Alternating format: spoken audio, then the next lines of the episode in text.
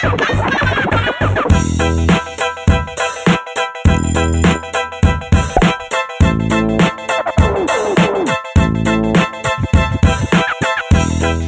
morning, Twitter. I'm Isaac Fitzgerald. He is Saeed Jones, and you are watching AM to DM.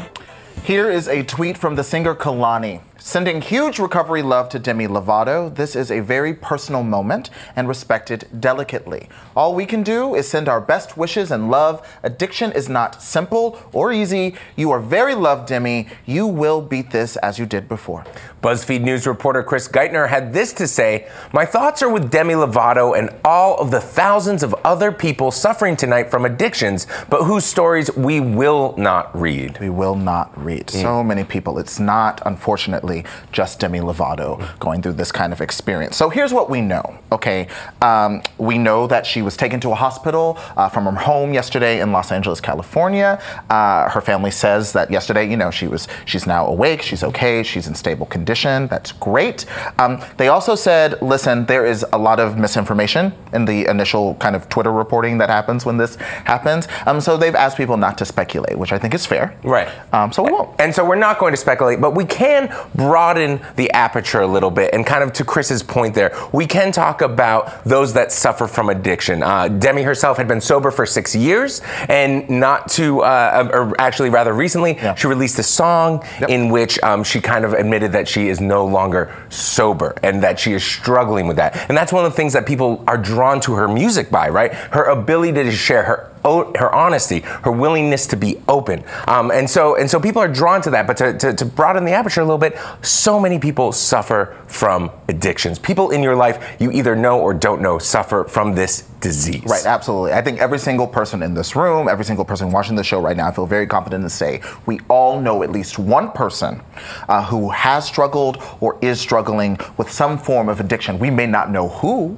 you know, we may not, you know, be a part of, of that, but that doesn't mean they're not going through it. And again, I, I'm struck, you know, in 2016, uh, Demi Lovato did an interview because she's, you know, she's only 25, um, and she said, you know, I'm I'm proud of a lot of things I've done, but what I'm most proud of is, you know, fighting my addiction and dealing with it. And I think that candor is so important. Look at all of the, I mean, we're, we're constantly talking about like the opiate addiction, for example, fentanyl, Dan Vergano kind of talking about how it's just really ravaging people across the country. And so I think there's an opportunity here, both, you know, we continue to wish her well, but also an opportunity for us to learn and, and to live with empathy because and, it's, and to live with empathy because that and I saw a lot of empathy on that Yep. timeline. I, it was very incredible to see this outpouring of support. But you also do see people who maybe aren't aware that addiction is a disease, who maybe um, uh, to, to try and be empathetic, right? Maybe don't haven't haven't had an opportunity to learn, and that's what this is is almost a teachable moment. Right, so especially pop stars. A lot of you know Demi Lovato's, Lovato's fans are young people, so you know it's a. Let's talk about it. Uh, to that point, Craig Jenkins has words to live by. Frankly, shit wild out here. You don't know who's going through what. Be a light. Be a light. Yep. Um, that said, shit is wild out here. So let's uh, turn now to talk about Facebook. BuzzFeed News reporter Jane Lytvynenko tweeted a doctored video of Alexandria Ocasio Cortez has over a million views on Facebook. It takes her firing line show interview out of context to make it look like she doesn't know answers to questions she was not asked. Here's what uh, Ocasio Cortez had to say about that doctored video. Republicans are so scared of me, they are make they are faking videos and presenting them as real on Facebook because they can't deal with reality anymore. Here's one bona fide truth. Election day is November 6th. Strong words from a strong woman. Let's take a look at that video. Okay, I'm so, so I'm so sorry. It seems like we couldn't bring up the video. Um, but if you watch the video, uh, basically, uh, like like the tweet said, there's um. There's, there's a conversation, uh, and, and basically the interviewer is spliced in. It looks very real. It's hard to tell that it is uh, uh, what they're saying as satire. Right. But so, J- yeah. So like in short, like one conversation that, that actually happened with uh, Ocasio Cortez is spliced with another person, uh, goes by I believe Ali, who's pretending to ask her really facetious questions um, and making it look like often uh, Alexandria Ocasio Cortez just doesn't know. doesn't know talking the answer, is laughing at inappropriate times, Right. et cetera, et cetera. Uh, Jane Lytvynenko joins us now from Toronto to discuss this video. Jane, good morning. Good morning. So let's start with this. Do we know who is behind this video? Yeah, absolutely. So this video was created by uh, CRTV, which is a conservative um, TV station. And uh, um, I spoke to one of their uh, spokespeople about it. And they're essentially saying this is satire. Satire has been a key part of political discourse. And that's, that's sort of the excuse they're giving for this document video. Okay, so they're saying it's satire, but uh, first of all, I guess I would ask, like, how's it being received on Facebook? Initially, were most people who were watching it, sharing it, aware that it was satire? Um, so the video is up to 2 million views now. And so, with that volume of people watching, it's really hard to say what the reception is. Um, if you read the comments section, some people are obviously calling the video out for being fake. Um, some people are saying uh, we can't, you know, we as conservatives can't start faking things um, and making it part of our discourse. And you do see a lot of people, and just from their avatars or their profiles, a lot of older people falling for this video and sort of believing that it's real and being very outraged at the interview.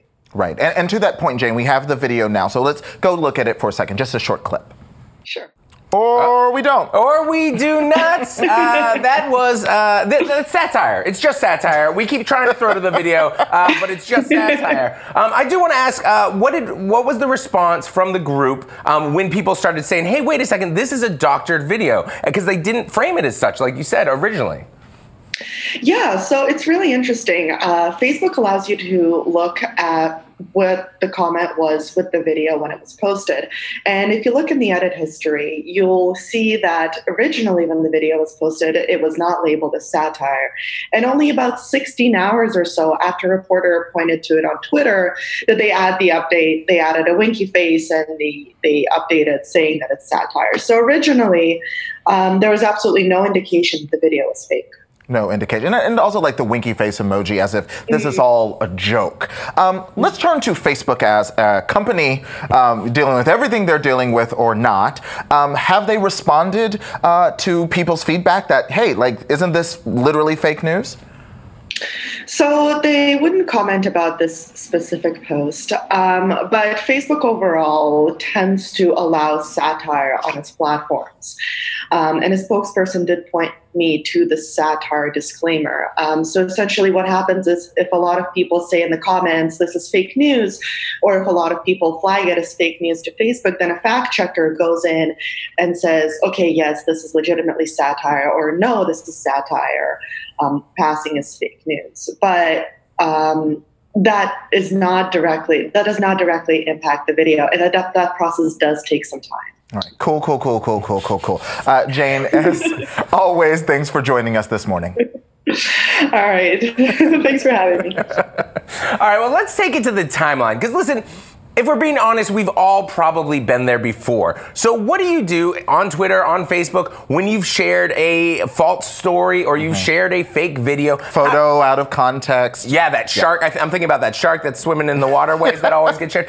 What do you do? How do you correct? Let us know using the hashtag AM to DM. Yeah, share some of your best practices because we could all learn from them. I always delete. Okay. I feel like some people still, they like retweet and they just keep those retweets coming in. But, all right, well, let's turn now to a video that was not not doctored. Our own Charlie Warzel tweeted Yesterday, Alex Jones accused Robert Mueller of participating in a child rape ring and pantomimed shooting him. It was broadcast live on Facebook. I asked last night, and Facebook said the rant did not violate its community guidelines. Community guidelines, 46,000 views. Well, BuzzFeed News senior technology reporter Charlie Warzel joins us now. Charlie, uh, good morning.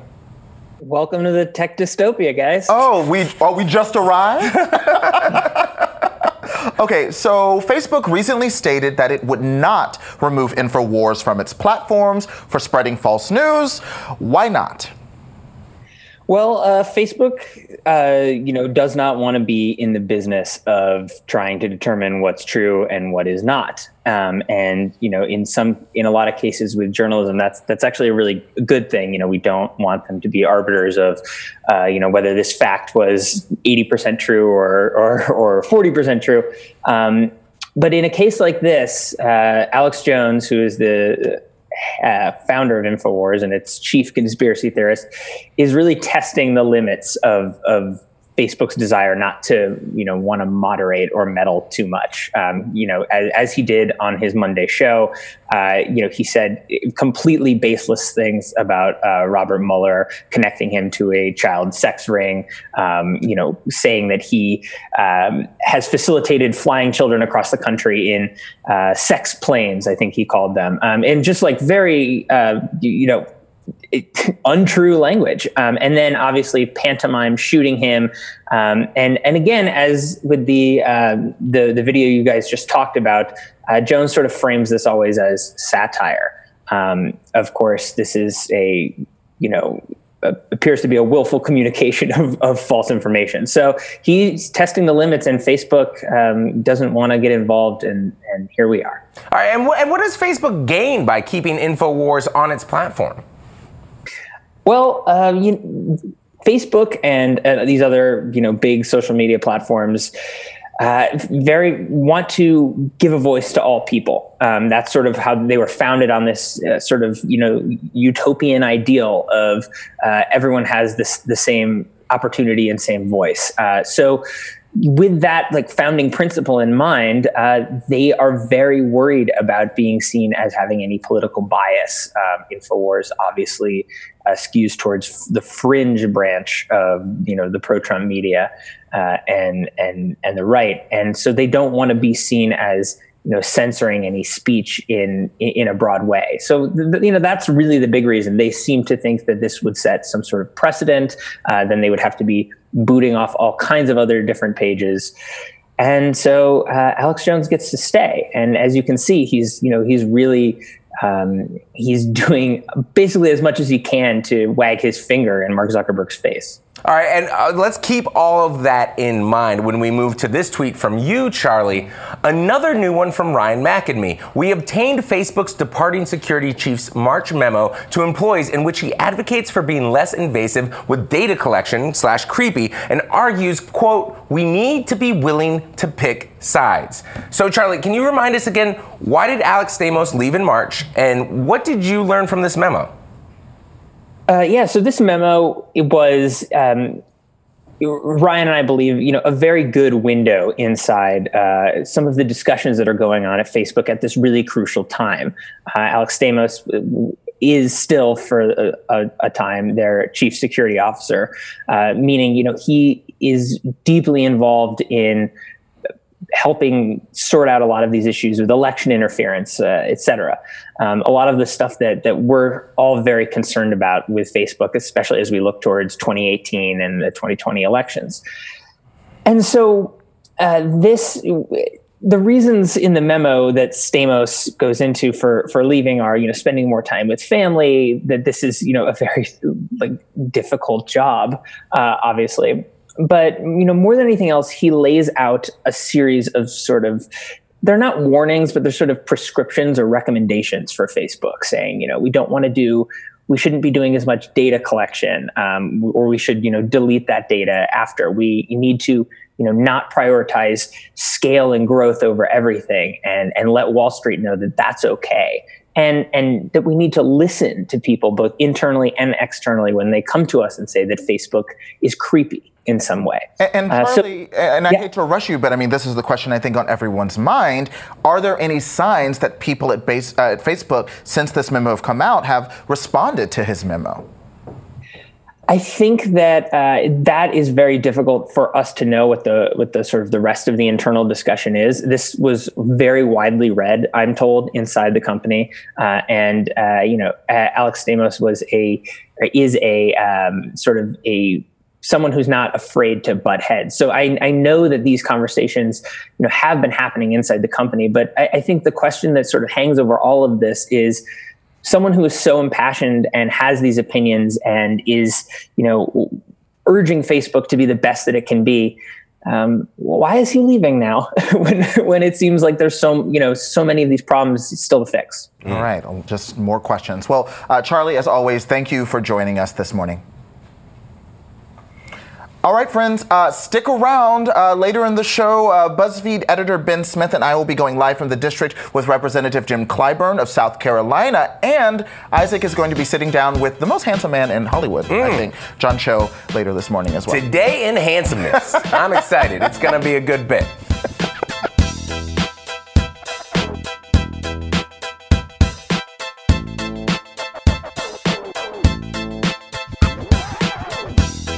Welcome back. I'm here with Ben Smith, editor in chief of BuzzFeed News, and we are going live from the district right now with uh, the Congressman Jim Clyburn, a top ranking Democrat from the great state of South Carolina. Good morning, Congressman.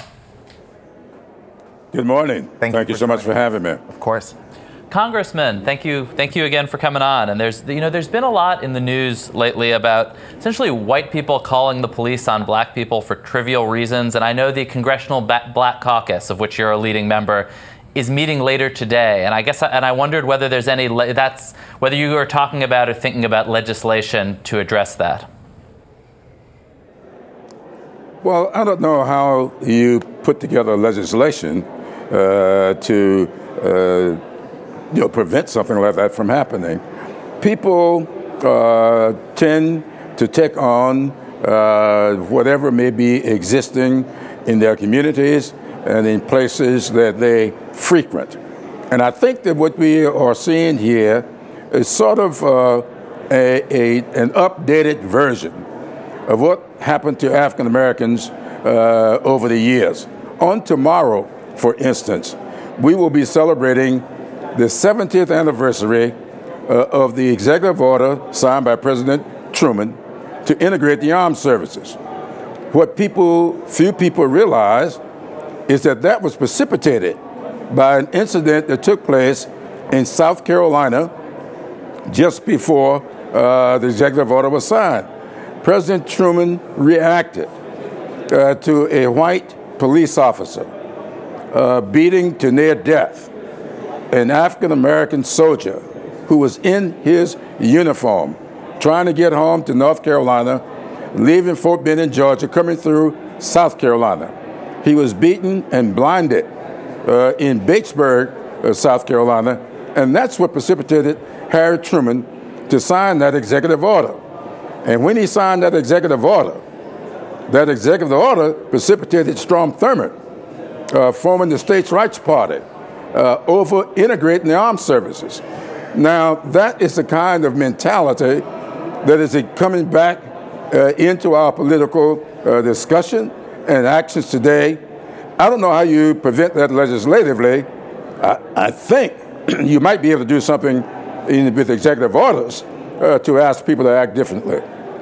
Long history there. Well, let's talk about recent history. Just last night, uh, CNN played the tape seized from Michael Cohen's office of secretly recorded conversations between him and President Trump concerning payments to former Playboy playmate Karen McDougal. Uh, McKay Coppins, staff writer at the Atlantic, Atlantic, tweeted At the beginning of the tape, Trump can be heard asking about which pastor surrogates he can, quote, use to cover for him. Amazing, uh, McKay said. So, uh, Congressman, evangelicals and churchgoers are certainly a huge part of the South Carolina electorate. Are you surprised by their continued support for him?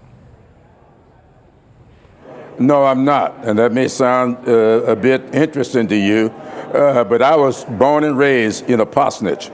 My father was a pastor.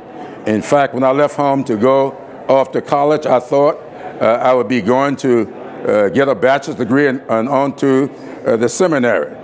But it was during the 60s, during the sit ins, that I saw this tremendous contradiction uh, in uh, what people profess uh, and what people practice. And so the profession that we get from a lot of evangelicals uh, run totally contrary to their practices, and I'm used to that.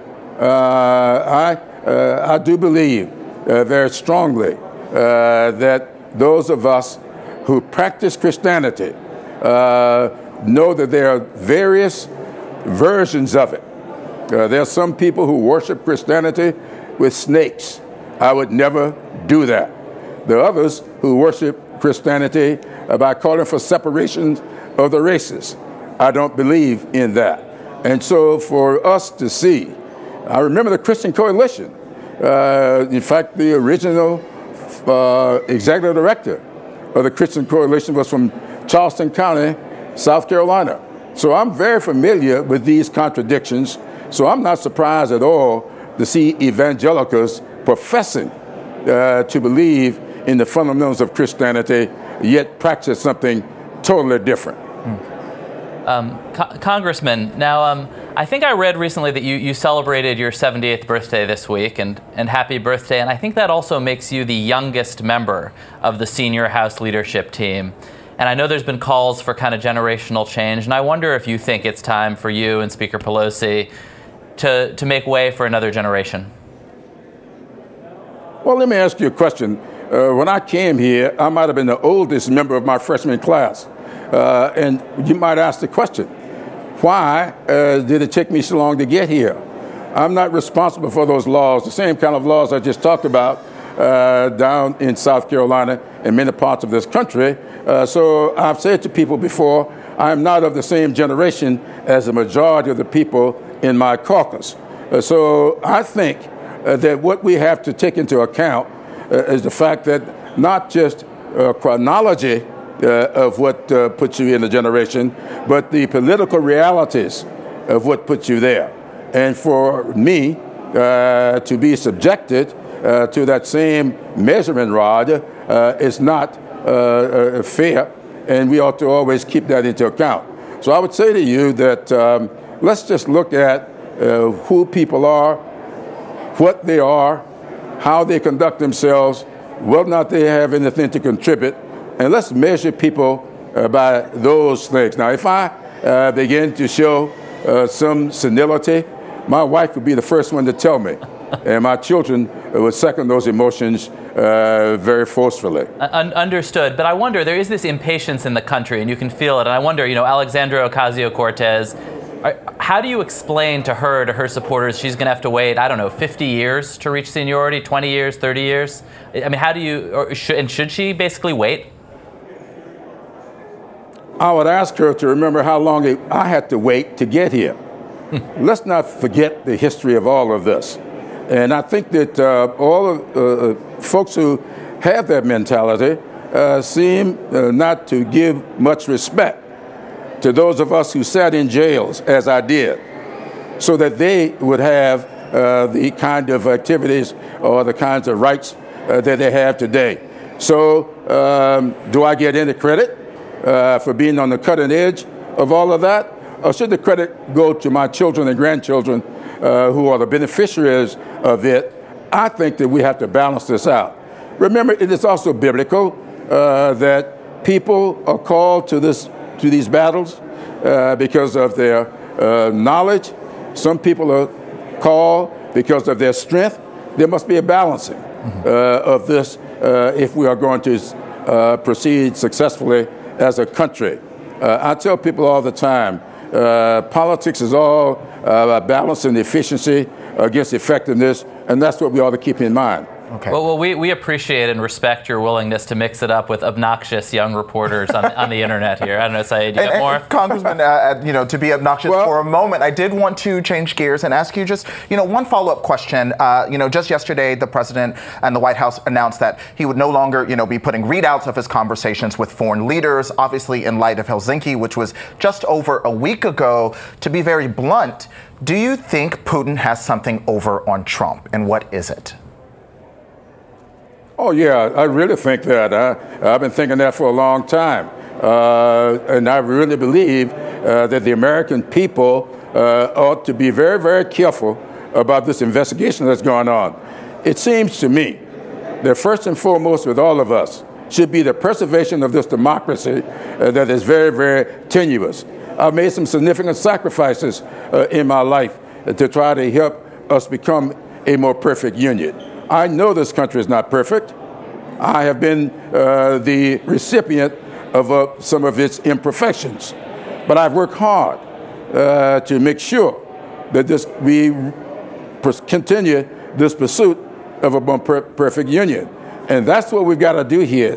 That's why the Mueller investigation must be continued, and we as American citizens must get to the bottom of exactly what is uh, causing this president to act so irrationally.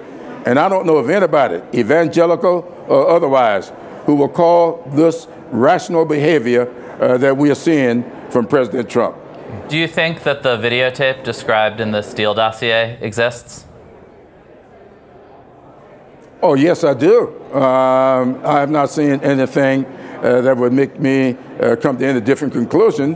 Uh, and, and I, I, just think that you have to, uh, whenever you see smoke, you need to investigate to see whether or not uh, there's a fire uh, causing it, how big the fire is, whether or not we're going to put it out or let it burn. there's a lot of smoke here, and when you see this much smoke, there's fire somewhere, and we got to put it out. We cannot allow it to continue to smolder because before you know it, we'll all go up in flames if we do.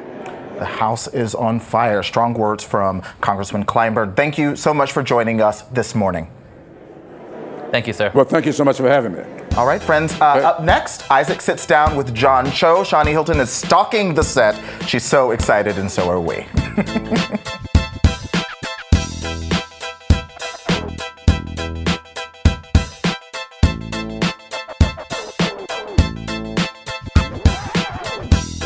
am joined by one of the most handsome guests to ever grace the set of AM to DM. He's here, ladies and gentlemen, actor John Cho. Good morning. How are you? Good morning.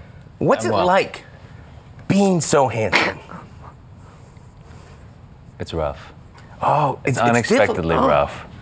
Um, there's a lot of uh, touching, Mm. unwanted touching, Mm-hmm, um, and uh, adulation has its dark side. Isaac. Can you speak a little bit more about that? Can't.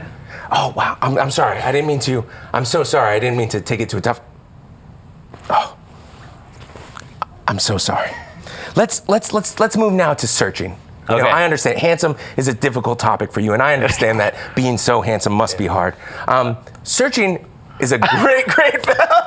you stuck with a bit, man. I was gonna keep doing it. That it. was a very nice uh, transition. Thank you very much. Yes. Searching. Searching, fantastic film, and it all unfolds on screens. Yeah. What were some of the difficulties of, of, of shooting that? Well, it was weird. Uh, it was sort of the the almost the end of the road of green screen uh, shooting. There was, I was looking at a blank laptop, and so um, much of the movie, like an almost like an animated movie, was sh- uh, was created after we finished photography. Um, but it was an ingenious idea that was that you know initially I was uh, really hesitant to join, um, but it, but it was answering this question like what uh, all this drama we are living with in these screens. And so um, scenes that would normally happen on a couch you know are now sort of happening inside these devices. And so how do you dramatize it? And um, the movie took that uh, head on and ran with it. So, you- so you were acting against like a blank laptop, like you were just like looking at a blank screen a lot of the time while you're doing all the acting, yeah. which is incredible. Um, you, you mentioned that you were hesitant to take on the role. What made you overcome that hesitation? Well, I said no, at and then uh, Aneesh Chaganty, the director, came back at me, and um, y- you know, he said he wrote it for me, and we sat down. He brought his uh, laptop and showed me things that he intended to do, and really, what I had loved the script because it was it was a as unusual as the format is. It's a very um, classic thriller. Um, but uh, I was nervous about telling it on screens. But he said um, what what he what, what he impressed upon me was uh, how cinematic it was going to be. And you see, you know, it could have been a static thing, but um, the computer becomes the camera. It it tracks and zooms and all this stuff. So. Um, we had that assurance. I, I just really liked him and wanted to work with him, so I said, "Let's, let's do it." And I'm You glad I did. him. And it, and it did. It paid off. I'm seeing some people calling it almost a whole new genre. So, so in the movie, you're searching for your daughter. Yes. And you find out that she online is a much different person than she is in real life. Right. Um, do you relate to that at all? Is there a part of you that feels like your public persona is a lot different than your private persona? Uh, sure. I mean, I guess you know, I'm. if there were a service that destroyed laptops after you died, I would sign that. I would sign up for that. just like just like you go flatline and then like five old laptops Fi- and yeah, just and like explode. And An unmarked van comes to my house, uh, steps over my cadaver, and then sets all my devices on fire. do they they don't check for a heartbeat or nothing? No. No, no, laptop first. No, there's a direct.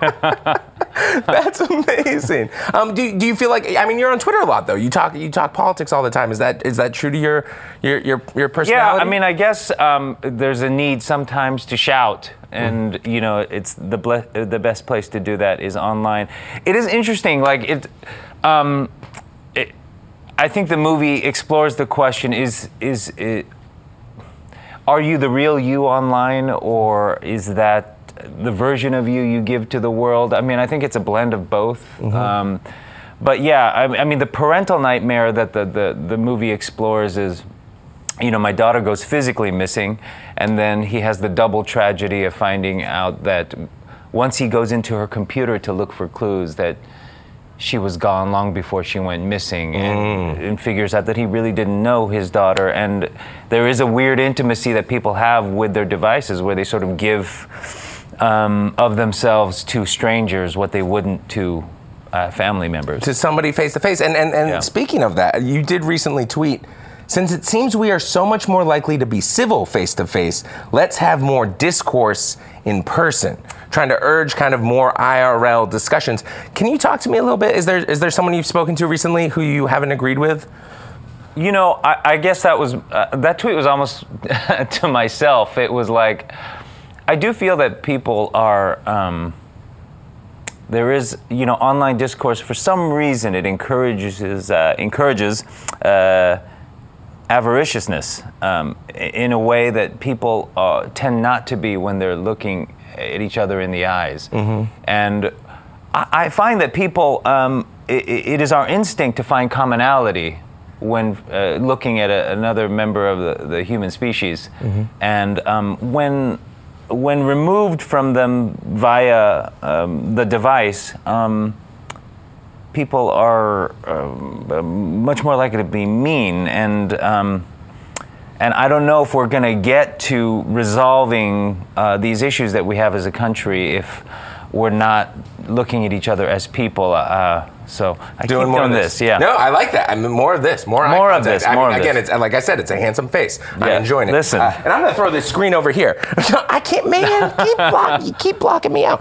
Um, one of those discussions, though, one of those issues, and you've been so vocal about it, is representation in media and movies. Yeah. And um, you know, th- this summer we've got Searching, we've got Crazy Rich Asians, we've got Sandra Oh getting the uh, Emmy nom, we've got uh, Jenny Han's book, uh, To All the Boys I've Loved Before, is now going to be a Netflix movie. Does it feel like the landscape is, is shifting?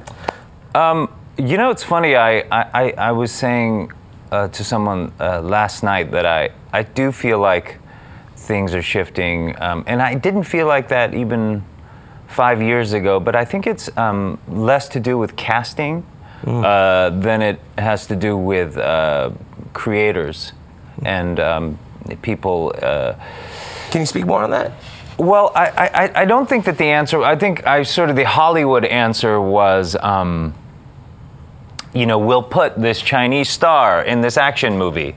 Are you happy now? And um, what I like, what I'm seeing right now is, you know, Aneesh Ch- uh, Chaganty, who's the writer director of my film, um, saying, I am going to write this and it's uh, going to be an Asian character and there's not going to be any uh, explicit reason for him to be Asian. Uh, the Jenny Han uh, people who are writing novels. Uh, it, it, th- this is um, we are uh, creating the content and not being um, cast. So it's not. So it, it becomes less about representation and more about expression. less about representation and more about expression. Thank you so much, John Cho. Um, I really appreciate you sitting down and talking with me. Um, I would like to express myself. Uh, you are extremely handsome. This has been a wonderful seven minutes just staring into those beautiful brown eyes. Uh, listen, Searching hits theaters August 24th, and we're going to be right back with fire tweets if I'm not just like melting. Absolute pleasure.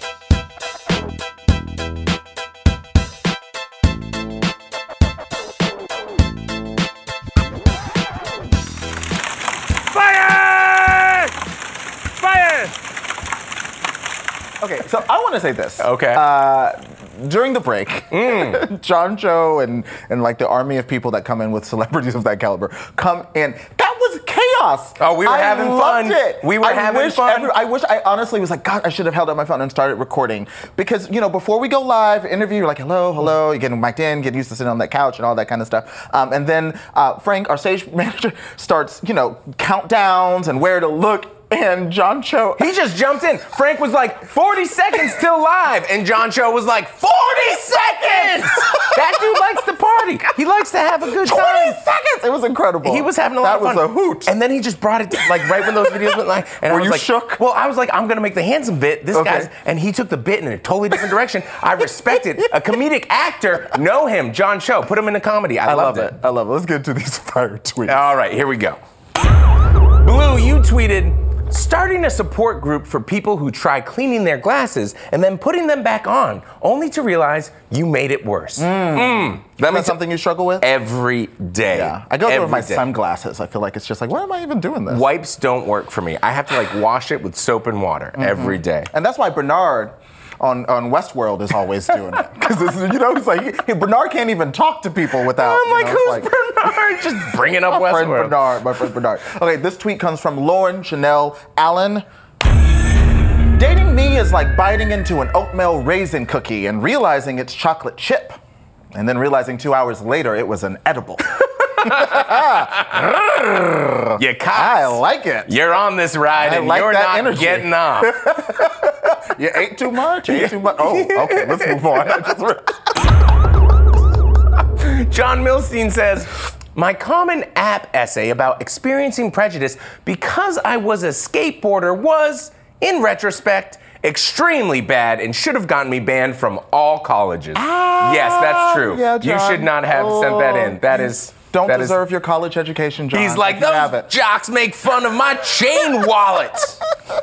I might actually write that essay just Yeah, for I was. I was going to ask. I was All going to ask. This tweet comes from Buku. How is August next week? September is basically tomorrow. It's already 2019. Happy New Year! Nah, man. It's true. I saw No. someone tweet uh, Halloween is 100 days away. Don't, man, no. Yeah. I refuse. What are you I gonna be? refuse to What are you acknowledge. gonna be? I refuse to acknowledge. What are your New. Year's plans? Well, don't. What are you getting me for Valentine's it's Day? Summer still, people. Hold on to your summer moments. Tweet of the day. Tweet of the day. You ready?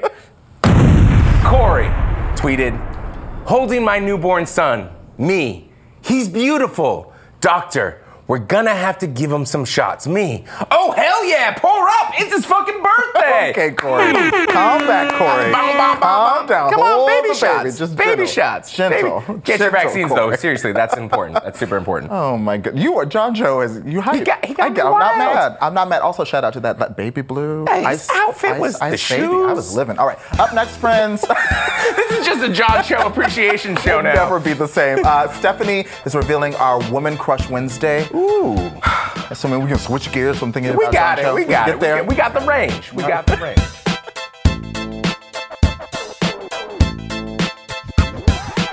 Vulture staff writer Angelica Jade Bastién tweeted, For my first Vulture profile, I visited the spellbinding Patricia Clarkson at her home to discuss her process as an actor, being a woman in Hollywood, and her wounding performance in Sharp Objects. Angelica joins me now to discuss none other than our Woman Crush Wednesday this week. Ta da! Patricia Clarkson, obviously. There she is, the woman herself. Hi, Angelica. Hi, how are you doing? I'm good. So you called Patricia spellbinding, which I think is an apt term for her uh, performance in this mini series. What was it like to speak to her as your first profile? Uh, it was overwhelming and very exciting because I got to go into her home that she's been in for 11 years. And I was like, I'm very honored. And her dog is very sweet and she's amazing and open and very easily sweeps you up into her emotional life. I think she's probably the most charismatic person I've ever been in a room with. Wow. I mean, it doesn't surprise me that Patricia Clarkson has a very nice dog. Yeah, like named after Isadora Duncan. So it's like a cool dog who's also really quiet and weirdly cat like. It's very interesting dog. Sounds Sweet like- dog. Sounds like my perfect dog.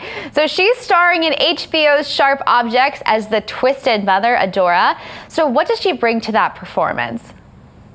I think what she brings is a sense of humanity. That's a character that could easily end up being a caricature as just like the crazy, evil, demanding mother. But there's this thread of vulnerability to Adora that I think is very much Patricia Clarkson understanding the different layers of who this woman is.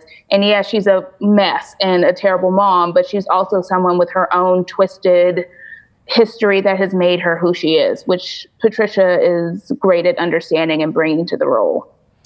Yeah, for sure. And I feel like that's a hard thing to nail, um, but it's something that I definitely got reading the book. So I'm glad that she is in the role and she's able to show that vulnerability. So, how did she describe getting into a twisted character like that? Well, this isn't new for her. She's played a lot of really complex and sometimes, yes, twisted women. And for her, she said she didn't really find Adora as a character till she started putting on Adora's clothes and figured out her voice. So for her, this isn't a new process. It's just she kind of has to shift things for every character. And she talked a lot about how her grandmother was a touchstone for the good parts of Adora. Um, so she's someone who really brings a lot of herself into performances, a lot of her own history, uh, which I find really fascinating. Yeah, you wrote that Patricia has built a stunning career out of playing complex women, primarily, in supporting roles, with each performance feeling more distinctive than the last. But none are as emotionally fractured and with as deep a sense of a twisted past as Adora. How do you think Adora compares to some of the other roles that Patricia has played?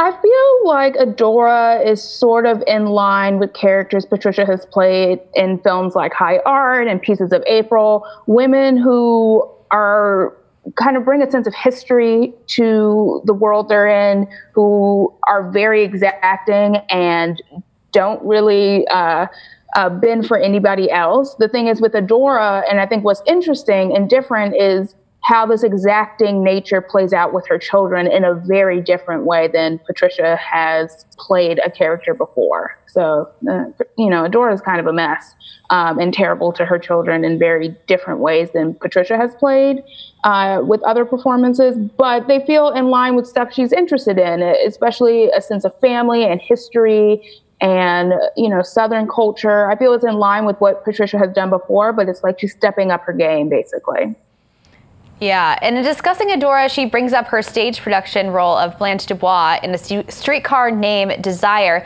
So, what kind of parallels did she draw between those two characters? well i think she mentioned uh, how amy adams really wanted her for the role and she believes that amy saw that she had an even more tortured blanche in her because i feel like this character is very in line with blanche in terms of the very thorny family relationship, uh, a past that makes this woman kind of broken and wounded and wounding at the same time. Also, what's funny about Patricia to me is she feels like the most well adjusted Tennessee Williams character he never wrote because she's very, like, there's a decadence to her and uh, a, a sense of drama and history although she's nothing like Adora. I mean, she's not as crazy as Adora, but uh, she just has a very similar energy to those characters. Um, and so she kind of talked about how the emotional life of Blanche and Adora they share some similarities. Yeah, for sure. Well, I am super excited to see the rest of the show. I just reread the book in anticipation. So, Angelica, thank you so much for joining me today and giving us a little bit of insight into your amazing piece. Oh, thank you for having me. You have a great day. You too. When we come back, I'm talking to Jenna Sauers about the challenges of breastfeeding.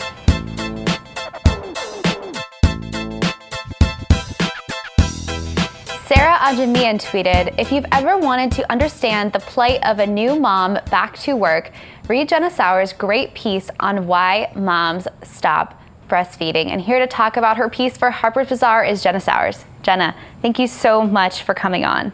Oh, thank you for having me. I'm really excited to be here. So you wrote that four out of five women start out breastfeeding, but only one in five manage to, manages to breastfeed exclusively for six months. So I think there's a lot of talk in our culture about why women stop breastfeeding, and a lot of it is put on the mother. But what are the challenges that women face in the workplace that actually make them stop being able to breastfeed?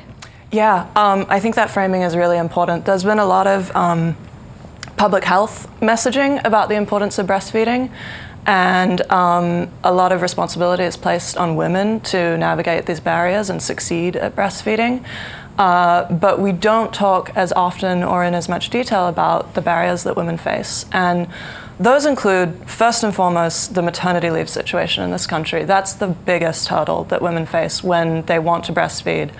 Um, the United States is the only industrialized country that does not have mandatory paid parental leave. And so women in the United States return to work much sooner and work also later into their pregnancies than women in other countries. Um, according to one survey, almost a quarter of working US women return to their jobs within two weeks of giving birth.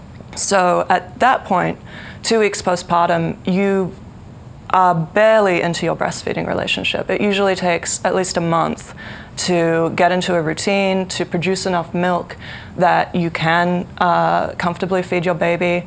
Uh, and many women find establishing that breastfeeding relationship extremely difficult, even under the best of circumstances. So when you have to return to work immediately after giving birth, keeping up with breastfeeding can be extremely challenging.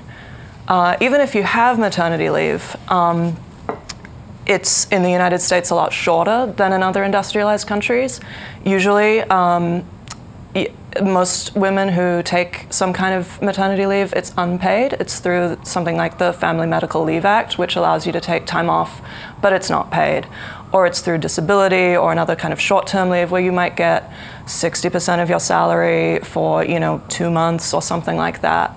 Um, and so you return to work two or three months postpartum, you're still early in your breastfeeding relationship, and you need to pump. And it's that's where you encounter barriers in the built environment. Um, most American women uh, who are mothers of young infants don't have access to a private place to pump, and many don't have the break time or the flexibility in their work schedules that would allow them to pump.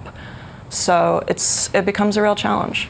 Yeah, there were so many things about this story that infuriated me. And one of them was the fact that, you know, this isn't just, you know, companies that you would think where, you know, women are underpaid or maybe shift workers or something like that. Women in these big tech companies who put so much effort and resources into making it into a workplace that they think people want to be in. You know, you mentioned a lot of these companies have like kegs in the break room and ping pong tables. You found that some of these places did not even have a lactation room for women who want yeah. to breastfeed. So, why do you think these companies are falling short? Well, um, in the case of the tech industry, we know that that's a very heavily male dominated industry. Uh, and also, a lot of these companies are very young and they have young workforces. Uh, I talked to a number of women, a number of the sources who I interviewed said they were in the position where they were the first person at their company to get pregnant or among the first. So it was almost like they were guinea pigs for the company's policies on flexible scheduling, maternity leave, pumping. Uh, it was all a new world. Um, that being said, um, you know, I think I think companies that are serious about attracting and retaining top, particularly female talent, um, should be aware of these things. These are not new issues. Um, women have been breastfeeding for eternity, and women have also been working outside the home in the United States for generations. Um, that shift, where the majority of American women started working outside the home, took place in like the 70s and 80s. This is a long time that we've we've faced these issues. Um, I think, to a certain extent, uh, the lack of access to lactation rooms and things can also possibly put, be put down to a certain amount of stigma around breastfeeding and around women's bodies. Um, stigma that we haven't yet moved beyond as a society. Yeah, another thing that you mentioned was travel is extremely difficult with breastfeeding. And I read some things about this before, but another story in your story that really made me mad was you talked to a woman whose company had put her up in a high end hotel that was, mm-hmm. I'm sure, extremely expensive. And it was so expensive that the way the fridge was set up was you could not put things in the fridge without being mm-hmm. charged. And she was trying to put milk she had pumped on a business trip into the fridge, and the hotel chain was fighting back with her, saying, You can't put anything in this fridge. That was just one thing that she encountered on her travels that made it difficult to breastfeed and be away from her baby. So, what are some other ways that traveling women Yeah. can't end up having to give up breastfeeding because it's just too hard? It's true. If your job involves travel, that is a whole other level of complication. Uh, it doesn't even have to necessarily be like international travel to get complicated. Um, even something as simple as uh, traveling for an off-site meeting, or if you're if you say work in sales and you spend a lot of time working on client premises or traveling around during your workday, the logistics of planning for pumping become incredibly complicated uh, because not all of the spaces have lactation rooms, and then the access procedures for each one can be highly specific and individual to that space or company. Um, when it comes to airports, hotels, that kind of travel, I mean, the complications start with, say, the TSA getting through security. Breast milk is exempt from the liquids restrictions, but the ice that is used to keep it cold, that can be considered a liquid, especially if an ice pack is slushy. So you may get through security and find that you no longer have any ice to keep your milk cold. You need ice. You're in an airport terminal. What do you do? You probably go to Starbucks and hope that you know they'll give you some ice. Um, and when it comes to planning the timing of your pumping to hopefully avoid having to pump actually on an airplane because that's really tricky. Do you go to the bathroom, the tiny little unsanitary space, um, and try to pump there and maybe dump the milk because it's it's of questionable sanitation? Do you pump in a seat next to somebody covered with a blanket, a stranger beside you? It's tricky. Um, most people try to pump in the airport before they take off, um, but airports are not lactation friendly. Uh, there was actually a survey done, and 100 US airports uh, replied to it. Two thirds of them described themselves as breastfeeding friendly, and 37 said that they were friendly to pumping and had a space for women to pump in. But when they were asked about the facilities that they actually had, only eight of those 100 airports actually had a private room that was not a bathroom, that had an outlet and a chair for women to use. So most of those other airports that said that they supported women who needed to pump actually just had like a family restroom that women could use, but maybe it didn't have an outlet. And besides, it's a bathroom, and that's not a great place to be pumping milk that you're going to feed your newborn baby. Yeah, yeah. A bathroom is not a place to pump. Yeah. I uh, just want to finish here with a tweet that you shared yesterday that I thought was really profound. One thing I became convinced of in reporting this story is that while these problems may not affect all of us equally, it's on all of us to find more equita- equitable solutions. So, you know, people like me who read the story who were horrified with some of the things you were describing, what is something that we can do?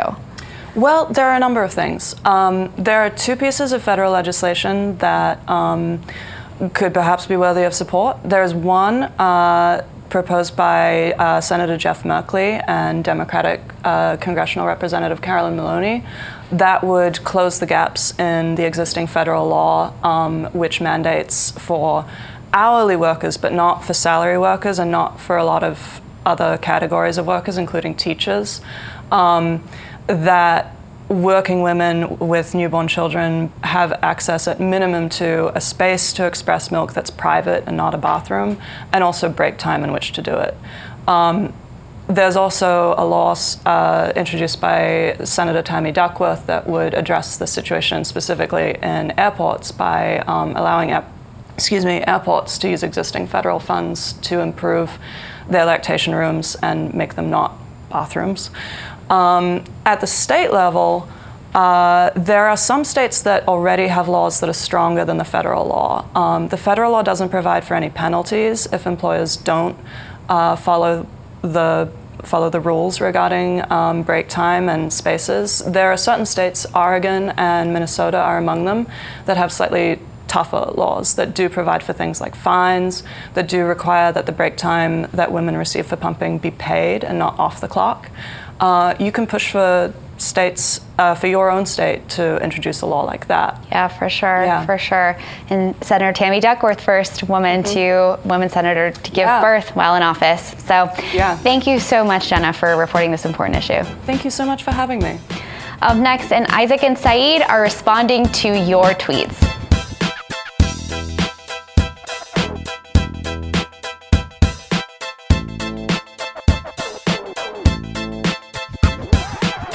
Welcome back. That was such a That was a wonderful fantastic conversation. And- And, that article is wow. Yeah, and we just shared it from AM to DM. If you haven't had a chance to read it yet, highly recommend that you do. That I got ping pong tables and all kinds of things, but don't have spaces for mothers to Mm. pump. Yep. Be better. Be better. Be better. Well, we asked you to respond to the misinformation question. How do you deal with it? You know, you, you've shared a, a photo, you know, of something going on in weather, and you find out, oh, that was from five years ago, or an article, whatever. Uh, Saber Breaker, I like that username, uh, has a simple strategy. When I share something that turns out to be fake, I retweet the correct information and unretweet the fake information. All right. Yeah, I think that's a that's a smooth way to do it. Um, uh, what about you? Do you have? It's tricky. I mean, it's uh, it's hard. I mean, I, I it, you know, if it's been retweeted a lot and it's mm-hmm. gained a lot of traction, you know, I think sometimes you also kind of have not just deleted and shared the helpful. You also have to say like, listen, I. I deleted something, you mm-hmm. know, because you know transparency. yeah, kind of transparency. It's hard. Make a statement. I, I worry about looking like I'm like trying to be sneaky. Mm-hmm. You know what I mean? It's just like a lot, lot going on. Act like you're always in the light. Act like you're always in the light. I will say this though too. Um, there's there's a there's, there's a part of me that when it when it comes to this stuff and, and, and people are, are are retweeting it or sharing it and like you said, kind of issuing a statement is one thing to do. Another thing I'd really like to recommend people do is if you see somebody issuing a correction, be sure to retweet that. Because I helps. So a good point. often see Yeah. the fake thing has all of these massive Right. retweets, and then the reporter who's actually figured out that hey, this is fake news, you know, tries to get it out there, and that has like 38 retweets. And, and and and that's the thing. And unfortunately, this happens, and we're human. But uh, it's you can't. Once it's out, it's out. It's like a genie out of the bottle. You know, it's just like really hard to undo that kind of experience. but we can always do a little bit of work. Um, th- that next tweet, I feel like we just rolled on it. Yeah. Well, I guess I'll read this one. Okay. Nichelle Stevens has a response to my interview with uh, Congressman Jim Clyburn. He had some. He said some things. you know, he said some things. Um, you said this, Nichelle. I am glad Congressman Clyburn was available to speak on AM to DM. His wisdom and institutional knowledge should not be overlooked. Fair point, but I am uh, interested in.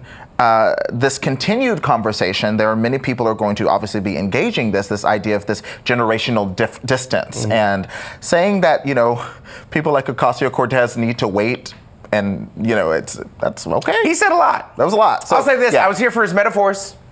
I really liked I really, a lot of firefighting metaphors. took everything I had from me not saying start singing the roof, the roof, the roof is on fire. Oh, that would have been fun. I was like, because I was like, oh my god, you're going through like all of the lyrics. This Imagine if he had joined yeah. in. It could have been a little nice harmony. Thank you. Thank you so much to everyone who came on the show. Of course, the handsome, handsome, handsome John Cho, Mm. Congressman Jim Clyburn, Jane Lytvynenko, Charlie Warzel, Ben Smith, Stephanie McNeal, Angelica Bastién, and Jenna Sauers for joining us. Again, a wonderful conversation. It's been quite a morning, friends. Mm-hmm. As always, thank you for joining us. We will see you tomorrow, 10 a.m. Tomorrow is Thursday, Thursday. baby. Okay, all right. Getting there. Time is passing. You're getting there. Time is passing. My birthday's in four months. All right.